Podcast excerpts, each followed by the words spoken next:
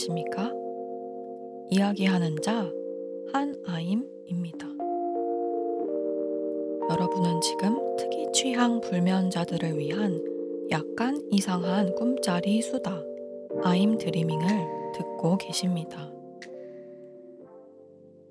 여러분, 좀 있으면 5월입니다. 완연한 봄이에요. 그리고 5월에는 각종 날들이 있습니다. 그중 제가 이번 에피소드에서 다루고 싶은 날은 어린이날입니다. 또한 어린이, 그리고 어린이와 관련된 존재인 어른에 대해서도 얘기할 거예요. 그런데 하나임이 하나임인지라 샤방샤방 우리는 자라나는 새싹들이다. 그런 얘기를 할 리가 없습니다. 이거 그런 팟캐스트 아닙니다. 암울한 건 아니지만 샤방샤방하진 않아요. 특히 오늘 에피소드 같은 경우에는 어린이들을 대하는 방식에 대한 안타깝게도 좀 좋지 않은 케이스가 언급될 겁니다.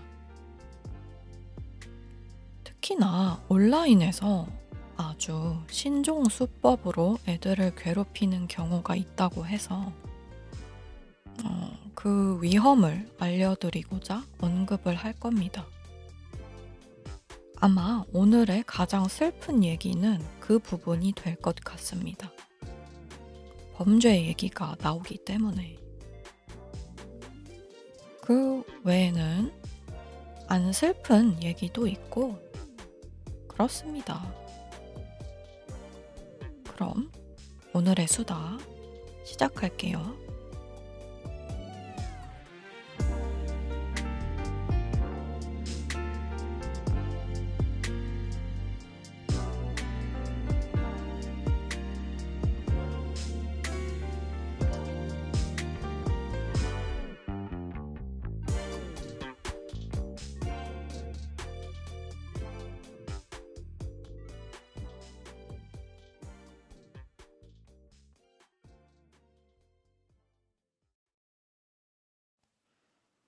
세상 사람들이 즐겨 쓰는 문구 중에 땡땡년대생이 온다 라는 말이 있습니다. 이 말은 임홍택 님이 지으신 책 90년대생이 온다 로부터 처음에 시작했다고 합니다.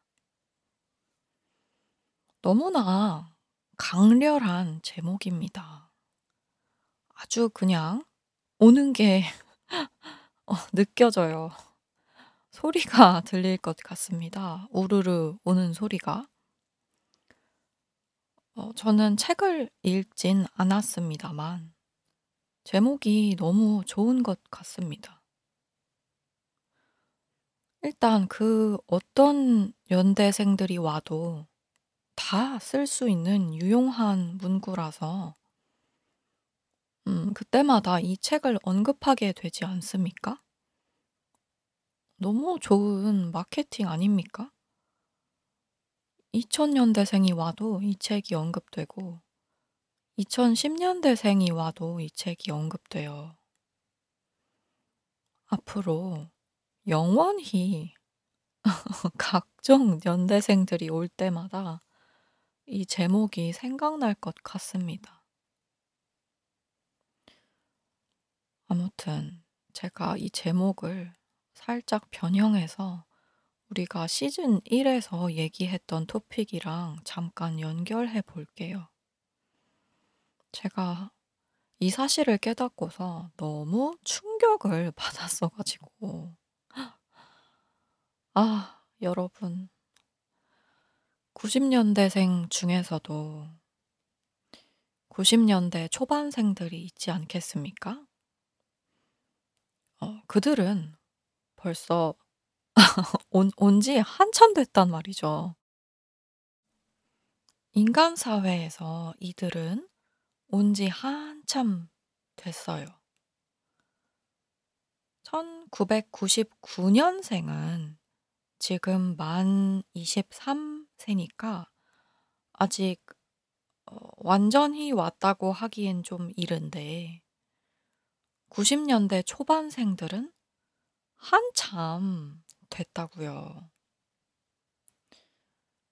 그런데도 어 10년이란 세월이 길어서 90년의 시작부터 99년의 끝까지가 90년대 생들의 시대이니까 같이 뭉뚱그려지는데 어 인간 사회가 아닌 곳에서도 온 지 한참 된 90년 초반의 무언가가 마치 이제서야 왔다는 듯 취급받을 때가 있습니다. 바로 블록체인입니다. 블록체인이 생각보다 꽤 연배가 있더라고요. 신기술인 것 같은 블록체인은 사실은 성인입니다. 블록체인 기술이 좀 상용화 내지는 알려지게 된 게 2008년에 사토시 나카모토에 의해서라고 위키피디아에 나와 있어요. 위키피디아가 다 맞진 않지만 설마 이건 맞겠죠? 이 날짜는? 아무튼 그런데 인베스토피아에 따르면 블록체인이 태어난 건 1991년 연구 프로젝트로서라고 해요. 그러니까 91년생이 만 17세 정도, 음, 즉 성인에 가까운 나이가 돼요. 2008년에 세상에 데뷔를 했는데, 그로부터 또 10년 이상이 흘러서 이제 2022년에 뭐 완전 성인, 진짜 사회인이 되었다고 생각하면 기억하기 쉬울 것 같습니다. 이제 제법 mainstream에서 논해지고 있잖아요. 쓰이기도 하고. 아, 우리 체인이가 벌써 그렇게 됐지 뭐야. 다 큰 어른이 됐지 뭐야.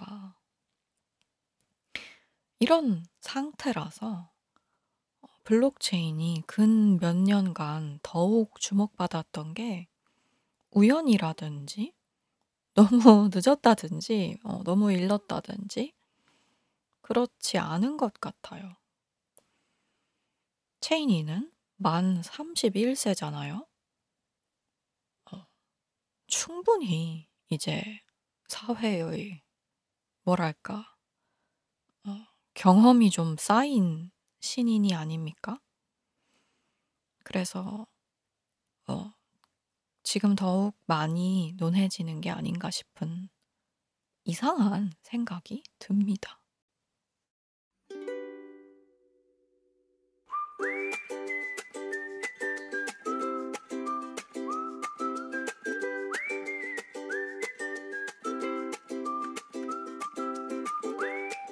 그건 그렇고요, 여러분. 방정환 님이 어린이라는 말을 처음에 정의할 때 인생의 3분의 1이 어린이다 라고 말씀하셨다는 카더라가 인터넷에 떠돌았던 적이 있는데 어느 기사에 따르면 방정환 재단 측에서 그것은 사실이 아니라고 했다고 합니다. 그런데 방정환 님이 어린이를 이렇게 정의하지 않았다고 하더라도 이 카더라가 약간은 일리가 있지 않나요? 어, 인생의 3분의 1이 어린이다. 왜냐하면 평균 수명이 40세 아니면 60세였던 시대와 어떻게 지금 시대가 같겠습니까? 그런데 또 제가 어딘가에서 이런 주장도 들었습니다. 평균 수명이 늘어난 가장 큰 이유는 가장 장수하는 사람들의 그 장수량이 어, 늘어서가 아니라 영유아 사망률이 줄어들었기 때문이라는 주장이었습니다. 즉, 옛날 옛적 영유아 사망률이 높았던 시대에도 80세, 90세, 100세까지 사는 사람들은 있었는데, 다만 너무 어린 아기들이 많이 죽어서 평균 수명으로 계산을 하면 마치 인구 전체는 대략 40세에 사망하는 것처럼 보여졌다는 겁니다. 아무튼 아까 블록체인 우리 체인이가 90년대생이라고 했지 않습니까? 그런데 제가 탈중앙화 에피소드를 할 때 체인이와 함께 언급했던 다른 기술이 있죠. 바로 탱글. 탱글이는 체인이보다 나중에 나온 기술이라고 말씀드렸었는데 얼마나 나중에 나왔는지를 보면 놀랍습니다. 아이오타라는 어, Value Transfer Protocol이 탱글을 쓰는데 그것이 2015년에 만들어졌대요. 네. 여러분, 우리 체인이 90년대생은 온 지 한참 됐어요. 아, 언제 오기 시작했는지 기억도 안 날 정도로 옛날 옛적부터 저쪽에서 오고 있었다고요. 그런데 웬걸, 우리 탱글이가 2015년생이라니. 여러분, 음, 2010년대생이 오고 있습니다. 이런 기술들이 아, 진짜로 이제서야 막 오고 있는 애들입니다. 또한 사람 2010년대생들도 진짜로 지금 막 오고 계십니다. 아무튼 오늘날의 어린이들 봅시다. 어, 한 기사에 따르면 이런 내용이 있습니다. 어린이날을 맞아 나온 2021년 기사예요. 어, 2022년 기사도 있을 것 같은데, 제가 어린이날보다 좀 이전에 녹음을 하고 있는 관계로 그냥 2021년 걸 쓰겠습니다. 음, 그래도 괜찮을 것 같은 이유는 이 기사가 아이들의 장래 희망에 관한 조사이기 때문입니다. 아이들의 집단적 장래 희망이 1년 사이에 엄청 많이 바뀌지는 않았을 것 같습니다. 아무튼, 웅진 싱크빅은 5월 어린이날을 앞두고 4에서 16세 어린이 및 초등, 중학생 회원 4만 1,708명을 대상으로 실시한 장래 희망 선호도 조사 결과를 29일 발표했다. 2021년 4월 29일을 말하는 겁니다. 응답자의 27.4%가 장래 희망으로 유튜버와 같은 콘텐츠 크리에이터가 되고 싶다고 답했다. 이어 가수 또는 배우 16.9%, 선생님 10.9%, 요리사 10.3%, 운동선수 8.8%, 과학자 8% 순인 것으로 나타났다. 어, 이 중에서 콘텐츠 creator는 정의가 광범위합니다. 어 왜냐하면 가수 또는 배우가 콘텐츠 creator죠. 어 요리사도 운동선수도 콘텐츠를 안 create 하는 직업은 요즘에 거의 없습니다. 어 유튜버와 같은 콘텐츠 creator라고 이 기사에는 나와 있는데 어 저는 이것이 지금 당장의 순간의 이미지일 뿐이라고 생각하고요. 엄밀한 의미에서의 콘텐츠 creator는 유튜브 이전에도 있었습니다. 다만 그걸 게이트키퍼들이 막았을 뿐이지 이제는 더욱더 아무도 못 막는 시대가 올 거고 그러면 뭐든지 마케팅이나 PR 등이 얽힌 경우에는 다 콘텐츠가 될 겁니다. 그래서 요리사도 운동선수도 과학자도 가수도 배우도 콘텐츠를 만듭니다. 워낙에 창작을 하는 직업들이니까요. 음, 그리고 또한 혹시 콘텐츠를 안 만드는 즉 소비자와 직접적으로 닿는 면이 전혀 없는 삶을 살지라도 제 추측으로는 지금 살아있는 사람들의 대부분은 갖가지 형태의 일을 병행하게 될 것 같습니다. 어, 저만 해도 어, 대학 졸업 이후 마케팅, 번역, 글을 쓰고 있습니다. 어, 근데 회사 다닐 때 클라이언트를 위해 하던 일의 상당 부분을 지금 저를 위해 하고 있습니다. 이러니 어, 직업이라는 게 대체 뭔지, 장래 희망은 또 뭔지, 어, 근대의 정의가 더는 부합하지 않는 시대에 이것들을 논하고 있다는 생각이 듭니다. 어떤 기업에서 정해주는 직책, 아니면 통계에 잡히는 직종보다는 자기가 도달하고자 하는 꼭지점에 부합하는 행위를 하는 것이 삶을 정의하는 방식이 될 것 같습니다. 음, 저는 계속 이야기하는 자로 살 건데, 그것이 의미하는 바가 계속 달라질 것으로 예상합니다.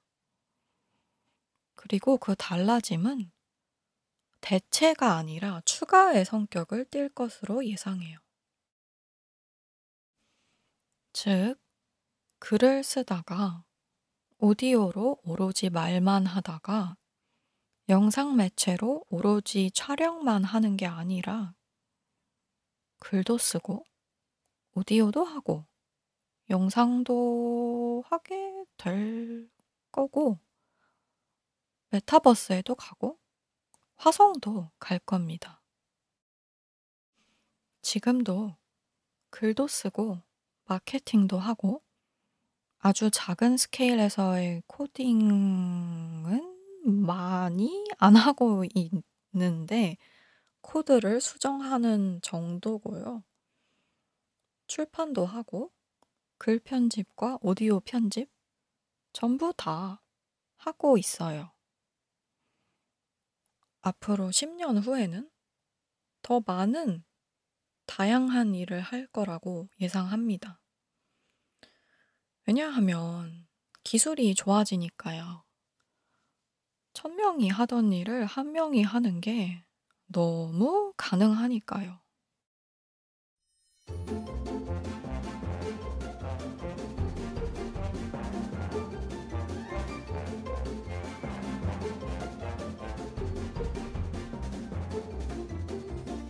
장래 희망이라는 개념 자체가 완전히 좀 있으면 죽을 단어가 아닌가 싶은 결정적인 이유가 있습니다.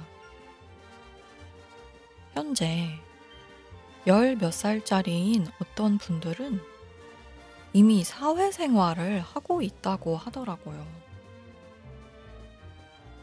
음. 이들에게는 장래 희망이란 말이 아예 성립이 안 되지 않나요? 이미 사회의 일부인데 장래라니. 음, 또한 희망이라니. 물론 어, 성인이 되고 나서도 어, 제가 자주 하는 말이 나는 커서 무엇 무엇이 될 거야. 이렇게 말을 하는데 아, 뭐 수명이 하도 길어가지고 어, 제가 정말 무슨 특이한 사고가 나거나 어, 희한한 병에 걸려서 억울하게 단명하지 않으면 저는 4분의 100년을 아니 4분의 100년에서 반백년이라는 그 사이 어딘가에 저의 나이가 있는데 그거는 어 50년은 더 살 거란 말이죠. 그러면 커서 뭐가 될지 지금도 생각을 하기는 해요. 장래라는 것에 대하여. 네, 그렇지만, 음, 그냥 일반적으로 기관 같은 데에서 장래 희망이 뭐냐고 물어볼 때 쓰는 의미에서의 장래 희망은 아닙니다. 장래가 있으니까 희망하는 게 있을 뿐이지, 장래 희망해서 딱 무슨 하나의 직업군을 꿈꾸고 그런 건 저는 아니거든요. 게다가 이 어린이들이 참 벌써 이렇게 사회생활을 하고 있으니 장래 희망? 음, 음, 모르겠습니다. 음, 정말 학교와 사회가 분리되던 시대에나 통하는 말이 장래 희망 같아요. 요즘에는 학교를 졸업해도 절대 교육이 끝나지 않잖아요. 음, 대학을 졸업했든, 대학원을 졸업했든, 박사 학위가 100개든, 그걸 땄다고 그만 배워도 된다고 생각하면 도태될 것 같습니다.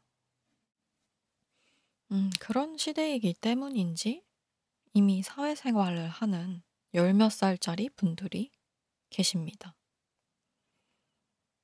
음, 이분들이 엄격한 시스템 속에 들어가서 사회생활을 할 수 있는 것은 아니니까 온라인 세계에서 사회생활을 하시는데 게임을 만드는 경우가 있다고 하더라고요.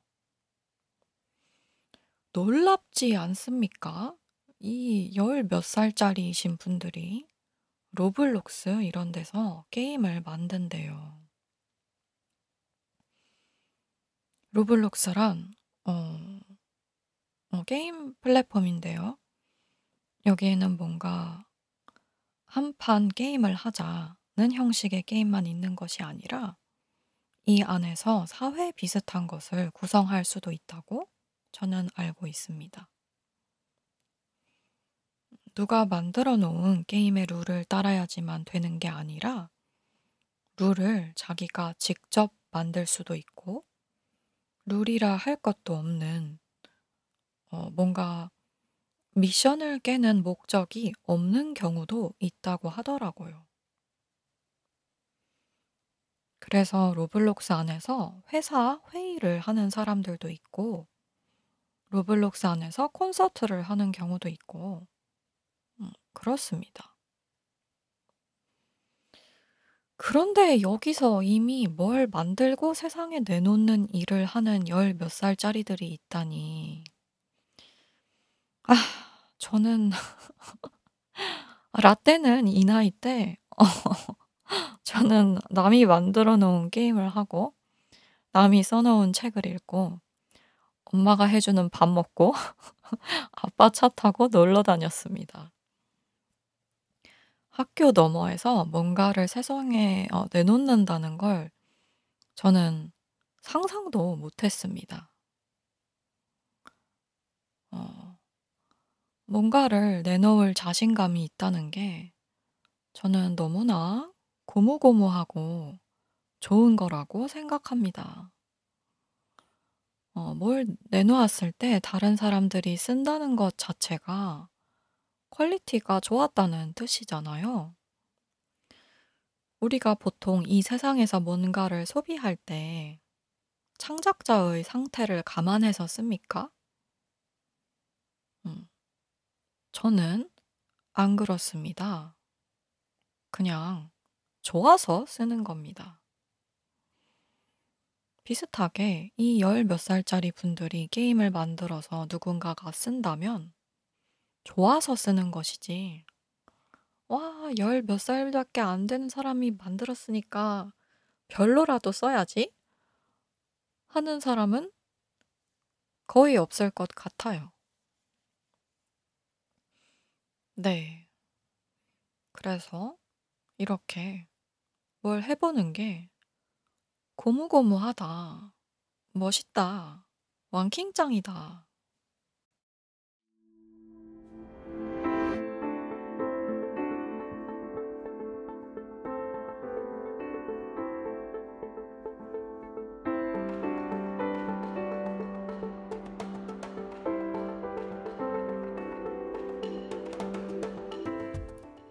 그런데 로블록스라는 이 특정 기업에서 벌어지는 일들에 대한 얘기들은 좀 걱정스러운 면이 있습니다. 혹시 이걸 듣고 계시는 분들 중에 로블록스에서 게임을 만드는 자녀를 둔 분이 계시면 그 자녀와 협업하는 사람들에 대해 알아볼 수 있는 대로 알아보시기를 적극 권장드립니다. 음, 왜냐하면요. 어, 돌려 말하지 않겠습니다. 범죄를 분명히 해야 조심을 하니까요. 자, 로블록스라는 기업이 직접 리드한 일은 아니더라도 그들의 상품과 서비스 내에서 벌어지는 어린이 성추행, 어린이 게임 아이템 암시장, 심지어 어린이 도박에 관한 제보들이 있습니다. 음, 이런 사건들이 생기는 것까지는 로블록스 측에서도 참 어쩔 수 없을지도 모른다는 생각이 듭니다.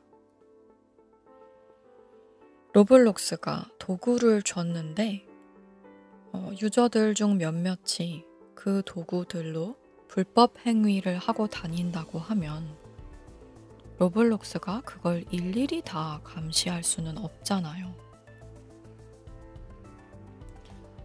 그런데 로블록스가 문제인 것으로 보이는 점, 첫 번째는 이겁니다. 어린이 성추행, 어린이 게임 아이템 암시장, 어린이 도박에 관해 취재하고 이것에 대해 제보하는 사람들을 로블록스 측에서 간혹 고소하더라고요. 혹은 협박을 합니다. 네 발언을 삭제하지 않으면 고소하겠다고.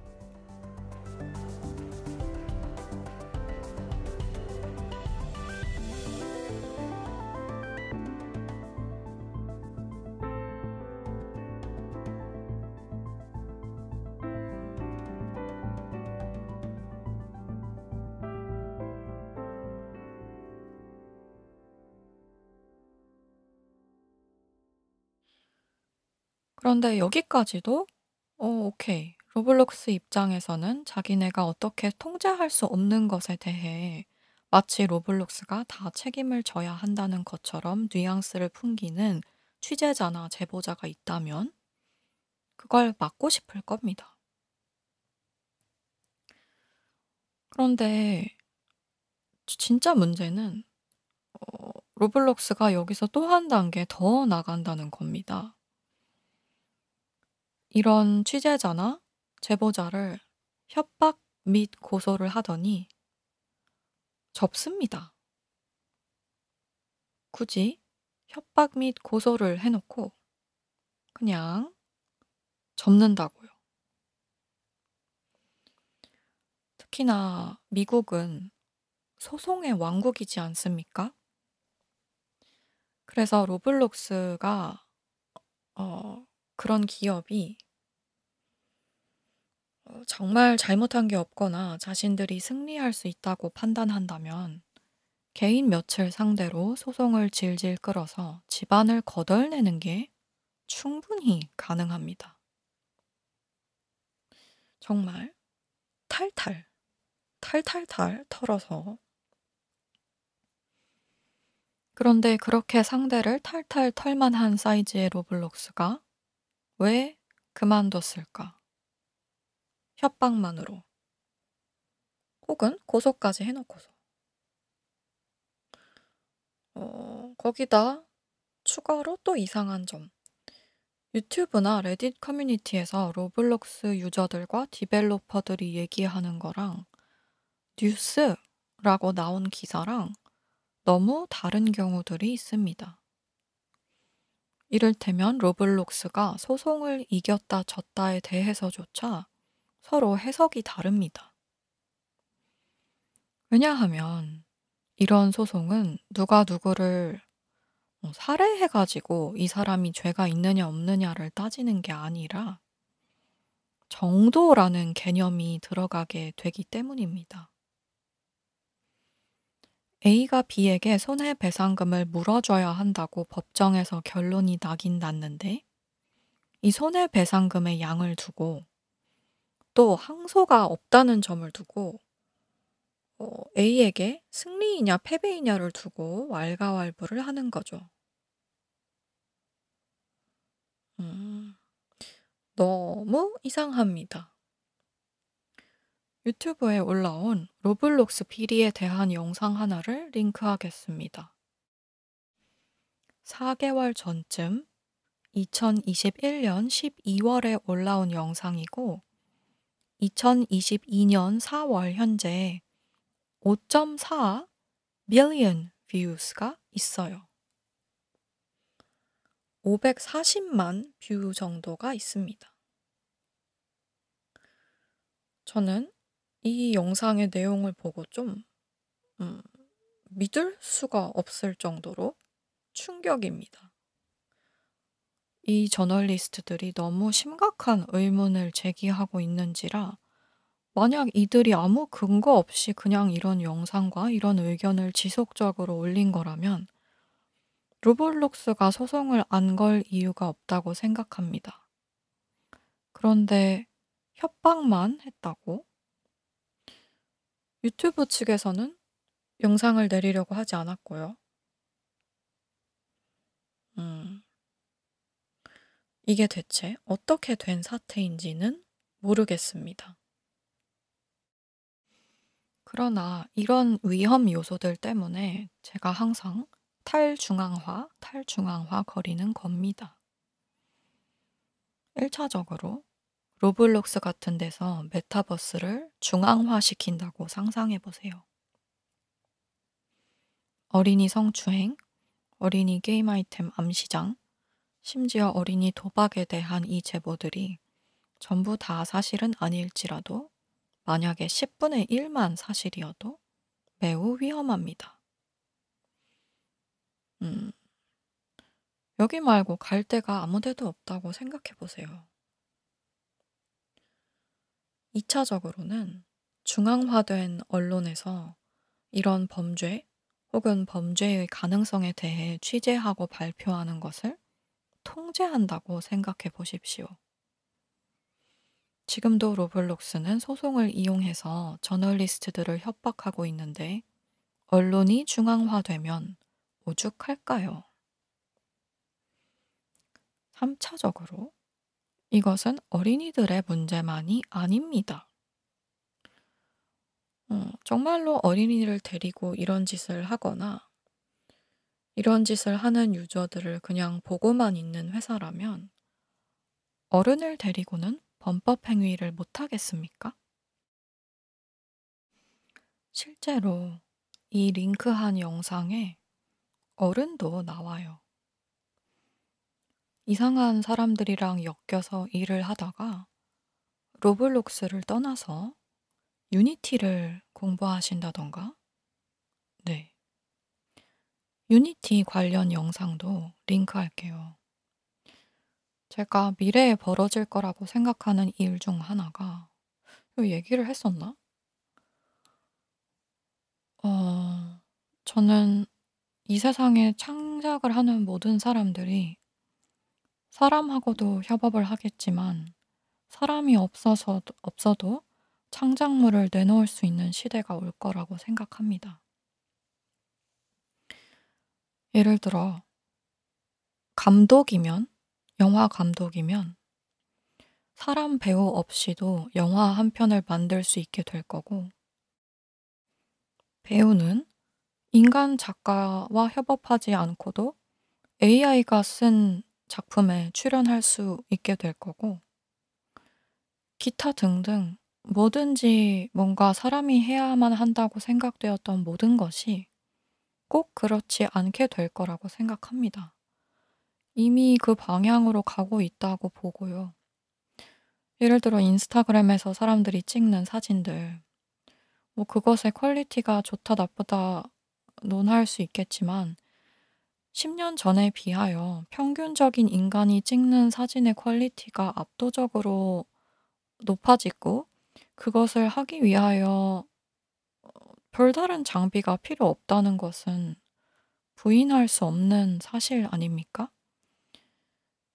그것과 흡사하게 언제나 인간을 위한 자리는 있겠지만 반드시 인간이 하지 않아도 되는 부분들이 점점 늘어날 거라고 보는데 유니티가 그 이유 중 하나입니다. 이 관련 영상, 유니티 관련 영상을 링크한 걸 보시면 진짜 이걸 이게 사람이 아니래요. 여기에 나오는 이 얼굴이 사람이 아니고 어 만든 얼굴이래요. 이렇게 될 것 같습니다, 저는. 앞으로 더. 그래서 사람성이 더 가치가 있어지는 것입니다. 인스타그램에 그 쉬운 재밌는 사진 찍기 기능이 없었다면 인플루언서 문화가 나왔을 수 없었을 것처럼 이런 유니티 같은 새로운 기술들로 인하여 어 기술적 지식이 없어서 그리고 특히나 기술적 지식을 쌓을 시간과 돈과 뭐 양육 환경과 그런 요소들이 없어서 도저히 창작을 할 수 없었을 사람들이 더 많이 창작을 하게 되는 시대가 올 거라고 생각합니다. 저는 고무고무하다고 생각해요. 어, 할 일이 너무 많고, 하고 싶은 것도 너무 많고, 그것을 다 하고 죽을 수 있는 시대가 오고 있는 것 같습니다. 어, 아무튼 제가 로블록스에 관련하여 어, 링크한 이 유튜브 채널이 People Make Games라는 채널이라서 인디 게임 및 게임 전반에 대한 다른 영상들도 많습니다. 게임 분야에 있으신 분들은 한번 들어가 보시면 좋겠습니다. 어, 또한 각종 제보들이 사실인지 아닌지는 알 수가 없으나 혹시 인터넷 세계 전반에서 게임을 개발하는 자녀를 두신 분들 혹은 본인이 직접 개발을 하려는 분들은 조심하시기 바랍니다. Thank you.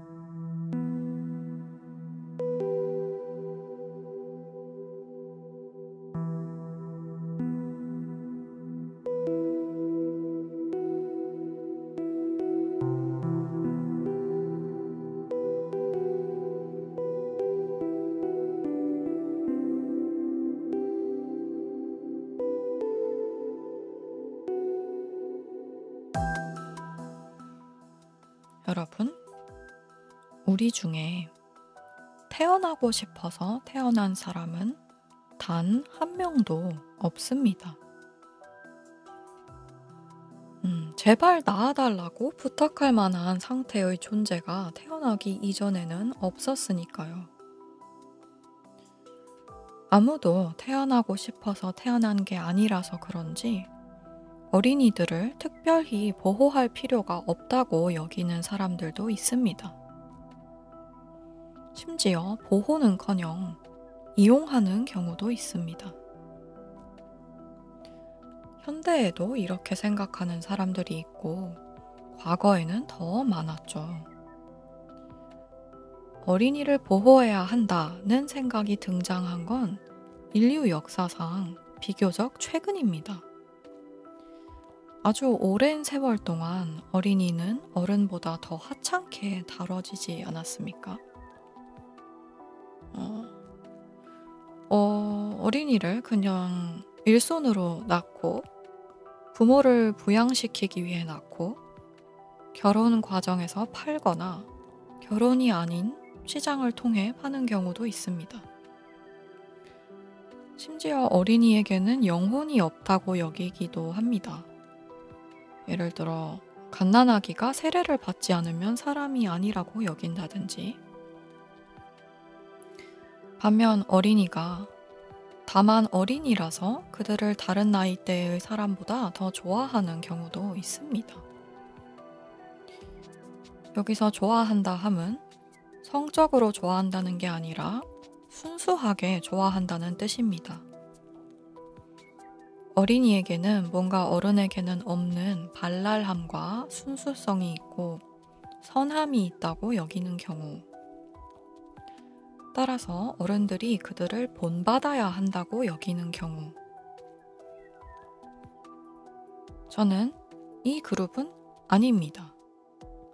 어린이가 발랄하고 순수하고 선하다고 여기는 그룹이 아니에요.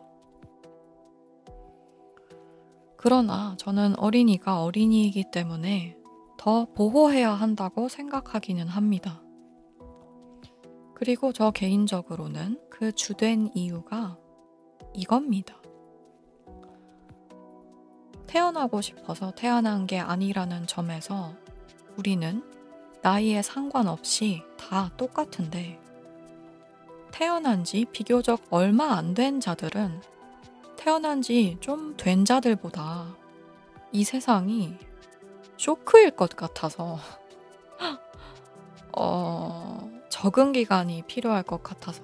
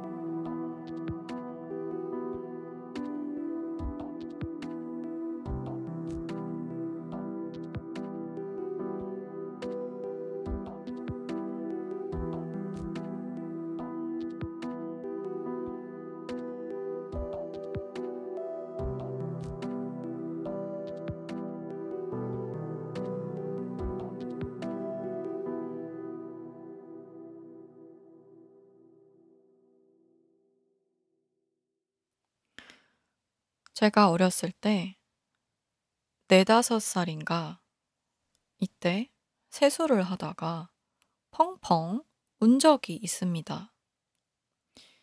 아주 선명한 기억 중 하나입니다.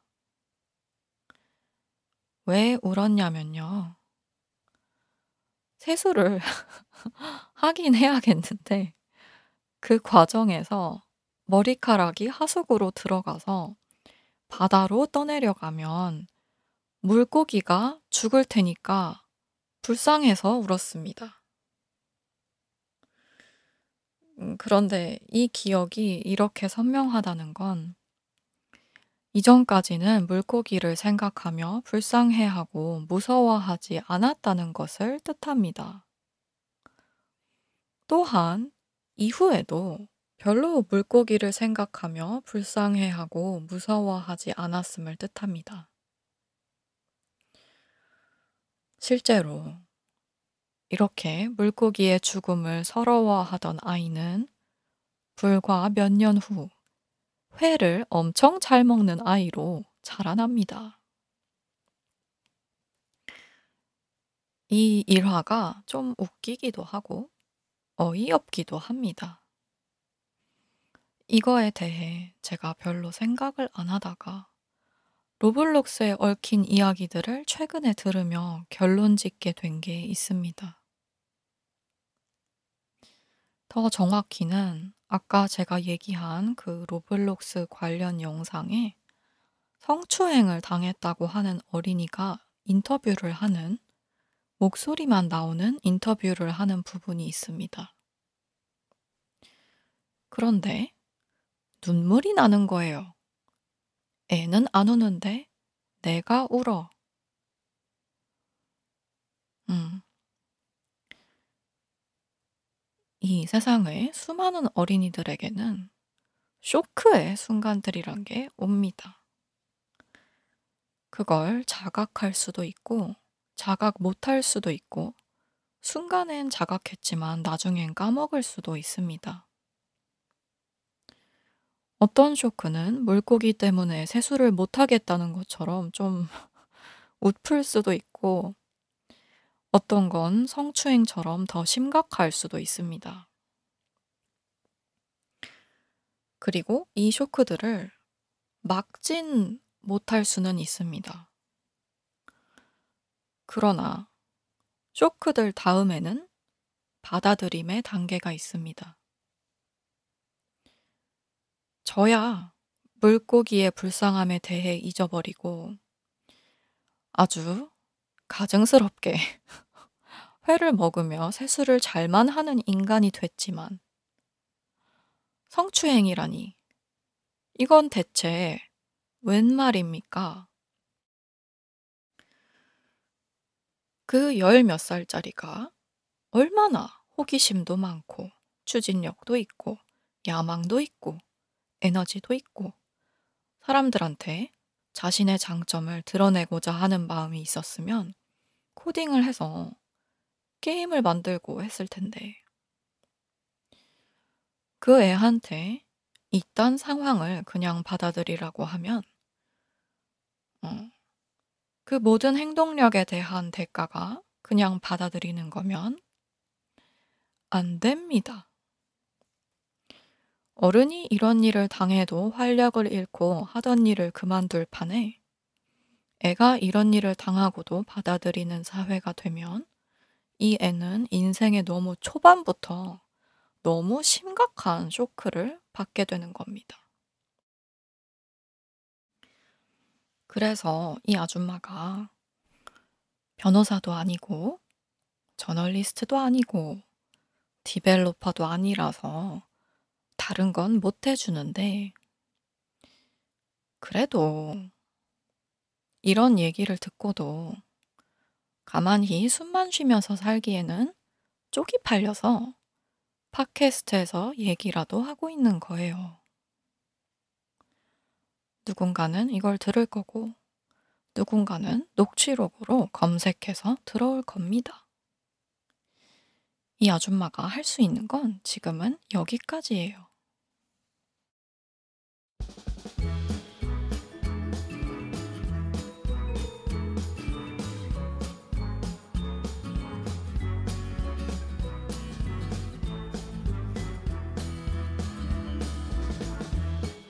아무튼 어린이날. 어린이들은 날이 있어요. 그리고 어른이들도 이 기회에 어른이들을 기념하기도 합니다. 네. 사실 우리는 다 함께 죽어가는 상황입니다. 가는 데에는 순서가 없어요. 그래서 저는 이 팟캐스트에서 언급하는 모든 사람들의 호칭을 다 님으로 통일하고 있습니다. 요즘 일각에서 트렌드가 세계적으로 불필요하게 상대를 높여 부르는 경향이 있습니다. 저는 몇 년 전에 알바생을 사장님이라고 부르는 걸 보고 격한 충격을 받았었습니다. 어, 그렇게 부르는 거라고 하더라고요. 알바님이 기분 나쁠까봐 그렇게 한대요. 그런데 님을 붙이든 안 붙이든 알바라는 단어가 제가 알기로는 욕이 아니거든요. 어, 물론 알바 혹은 알바님이라고 부르면 이상하니까 저기요? 아니면 여기요? 이렇게 불렀겠죠. 그런데 그렇게 부르는 게 사장이 아닌 사람을 사장이라고 부르는 것보단 앞뒤가 맞지 않나요? 비슷하게 요즘 미국의 일각에서는 아무나, 정말로 아무나가 자기가 퀸이라고 주장하는 경우가 있습니다. 아, 이게 차라리 개그였으면 좋겠어요. 그런데 아닙니다. 진심으로 자기가 퀸인 줄 알아요. 그런데 퀸이 아닌 평민이면 기분이 나빠야 합니까? 오히려 평민이 평민임을 자랑스러워해야 그게 이 퀸주의자들이 원한다고 주장하는 평등한 세상일 텐데 아이러니하게도 그들은 모두가 평민인 대신 모두가 퀸이라고 전혀 불가능한 말을 합니다. 무조건 자기는 퀸이고 뭐 남자면 킹이고 공작이면 어떻습니까? 백작이면 남작이면 뭐 어디까지 거짓말을 해줘야 거짓말로만 충족시킬 수 있는 가짜 셀프 이미지를 유지할 수 있는 건지. 그걸 자기는 유지하고 싶다 하더라도 나는 왜 도와야 하는 건지. 이게 대체 무슨 현상인지.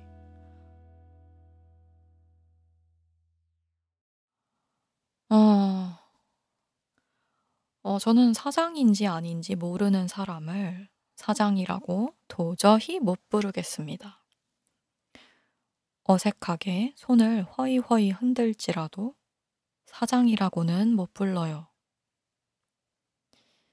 그리고 왕국은 커녕 본인 소유 웹사이트 하나도 없는 사람들을 퀸이든 킹이든 못 부릅니다. 왕국을 가져오면 불러줄 수 있어요. 나에게 왕국을 가져오라! 그러면 자네를 왕이라 불러줄 테니. 내가 왕이 될 상인가? 아, 아, 멘붕이 와서 잠깐 이상한 걸 따라 해 봤습니다. 아무튼 님이면 충분하다고 생각합니다. 어, 그리고 저 개인적으로는 C가 좋습니다. 이것이 언제부터 하대의 의미로 쓰이게 된 것인지 모르겠습니다. 아마 그 이상한 존댓말, 여기로 가실게요. 이런 말, 그런 말이 태어나던 시대부터 이렇게 된 게 아닌가 싶습니다. 그리고 막, 아, 존댓말이 뭔지를 몰라서 물건에다가 존댓말 붙이는 거. 제가 이 사물 존칭이란 것에 대해 검색해 봤더니 나무 위키에 진짜 기상천외한 예시가 나옵니다. 고객님, 주문하신 피자 나오셨습니다. 까! 너무 싫어. 아.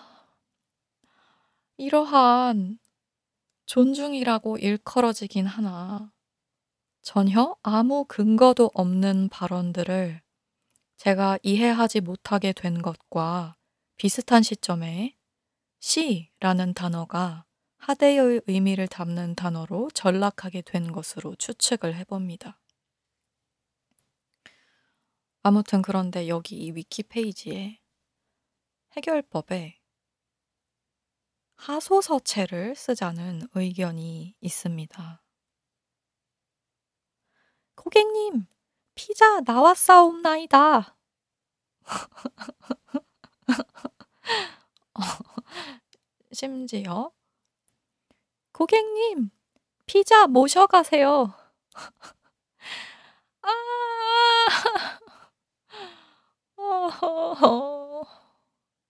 물고기 때문에 슬퍼할 때는 그게 세상에서 제일 슬픈 순간일 줄 알았지. 그런데 아니야. 아니었어. 음, 진짜 이게 그러니까 업체들에서 왜 이렇게까지 어이없는 존칭을 고려하는지는 알겠어요. 안 쓰면 항의하는 경우가 있으니까 업체 딴에는 시간이라는 자원을 절약하고 직원들의 정신 건강을 보호하려고 그런 것 같습니다. 그렇지만 그래도 총체적 난국입니다. 빠른 트렌드에 적응하는 기업일수록 혁신하지 못하면 도태되는 기업일수록 존댓말 문화가 있는 국가에서도 닉네임까지 지어가며 심지어 존대를 생략해가며 서로 이름만 부르는 이유가 있습니다. 이건 한국에서도 그렇고 독일도 요즘 많이 이렇더라고요. 제가 살 때는 그래도 기본형이 존대였는데 요즘에는 특히나 IT 기업 쪽에서는 고객한테 보내는 이메일도 다 두더라고요. 반말, 이유. 음, 제가 고객인데 저한테 고객님 어쩌고 저쩌고 이런 어투가 아예 없습니다. 그렇습니다. 저는 님 괜찮고요. 씨 매우 괜찮습니다. 어, 또한 이름만 부르는 것도 괜찮습니다. 당신이 80살이든 10살이든 이름만 불러도 돼요. 아임, 이렇게. 반말은 저 개인적으로는 얼마든지 괜찮은데, 이건 두 사람 이상이 섞여 있으면 복잡해집니다. 어, 무슨 빠른 년생만 섞여 있어도 한참을 그걸 정리하고 있으니 80살이랑 저랑 10살이랑 반말 정리하고 있으면 오죽 쓸데없이 시간이 많이 걸리겠어요. 그러니까 존대는 유지하는 게 좋겠어요. 그래야 80살이든 10살이든 저랑 다 같이 존대를 할 수 있는 겁니다. 어. 만약 제가 여러 사람이랑 얘기해야 하는 일을 버린다면 네, 닉네임을 짓자고 할 것 같아요. 그러면 80살 할머니가 닉네임이 어, 어, 어여쁜 별뿅뿅이고 10살 아이가 닉네임이 음, 어, 왕킹짱 슈방구면 할머니랑 아이랑 서로 존대를 할 수 있을 것 같아요. 어여쁜 별뿅뿅님은 어떻게 생각하십니까? 왕킹짱 슈방구님은 어떻게 생각하십니까? 네. 다 같이 존댓말 하는 겁니다. 그래야 무슨 얘기를 하지. 아까 한참 말했잖아요. 어떤 10살짜리들이 벌써 사회생활을 하고 있다고. 이분들이 어린이입니까? 어른이입니까? 알 수가 없어요. 그러나 이건 압니다. 나이는 신체의 발달과 노화를 짐작하는 데 말고는 별로 쓸모가 없는 개념입니다. 생각하고 그다지 크게 상관이 없습니다. 그래서 제 기분은 복잡한 존칭을 쓰느냐 마느냐와는 전혀 상관이 없습니다. 그보다는 저를 부른 다음에 할 그 말, 실제 내용, 거기에 달려 있겠죠. 그리고 제 피자의 기분도 복잡한 존칭에 달려 있지 않아요. 아, 제가 피자 얘한테 물어봤는데 얘는 진짜 확실히 상관없대요. 어, 얘는 반말해도 된다고 그러더라고요. 그래서 제 피자는 나오시지 않습니다. 제 피자는 언제나 그냥 나와요. 피자니까.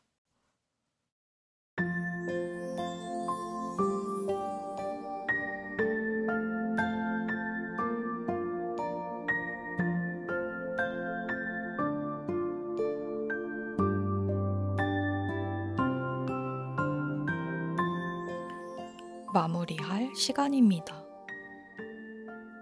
여러분, 혹시 우리가 직접 만나게 된다면 호칭을 정리할 시간에 내용이 있는 대화를 했으면 좋겠습니다. 여러분이 몇 살이든 부디 여러분의 삶에 피자에 존칭을 붙여야 한다고 주장하는 자가 나타나지 않길 바랍니다. 그리고 어린이든 어른이든 5월 5일은 숫자가 딱 맞아서 기분이가 좋으니까 축하해요. 오늘 에피소드에서 언급된 각종 토픽들 중 링크할 수 있는 것이 있으면 전부 쇼노츠에 올려놓을 거고요. 제 홈페이지에 가시면 녹취록을 보실 수 있는데 그 링크 역시 쇼노츠에 올려놓겠습니다. 제가 글 쓰는 것에 대해 궁금하신 분들은 홈페이지에서 Raw Depiction 뉴스레터를 구독하시면 됩니다. 영어랑 한국어가 같이 있는 뉴스레터입니다. 제가 영어랑 한국어로 활동하기 때문입니다. 여러분에게 특이 취향 친구가 있으시면 이 팟캐스트에 대해 얘기해 주세요. 그럼 아직 깨어 계신 분들도 잠드신 분들도 좋은 꿈 꾸시길 바랍니다. 지금까지 하나임이었습니다.